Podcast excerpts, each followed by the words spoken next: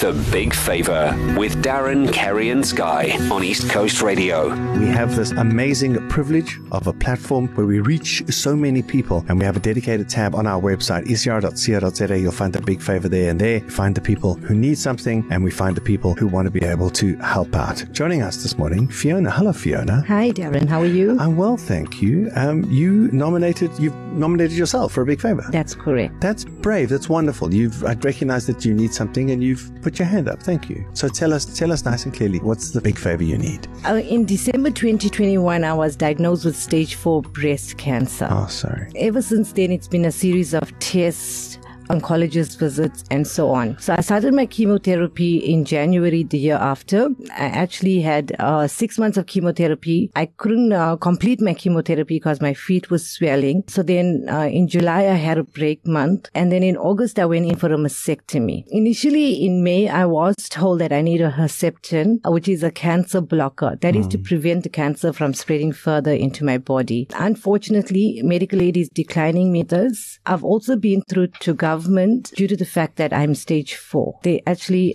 don't administer this drug to stage four patients. Uh, initially, I was actually told that I do have cancerous nodules in my lungs, which was only three nodules. Uh, but then now, without the chemotherapy, which I've completed for my breast cancer, mm. after my mastectomy, uh, fortunate for me that um, I know I'm no I no longer have breast cancer. But unfortunate for me is that the cancer in my lungs is now progressing. Just three cancerous nodules is now just over 10 nodules and it is still progressing. I'm begging people out there to please help me for this uh, drug that is called Ogivri, also known uh, as uh, Herceptin. The cost of this drug is actually 11,500 per cycle, and my oncologist said to me that I need a year of it, which is 17 cycles.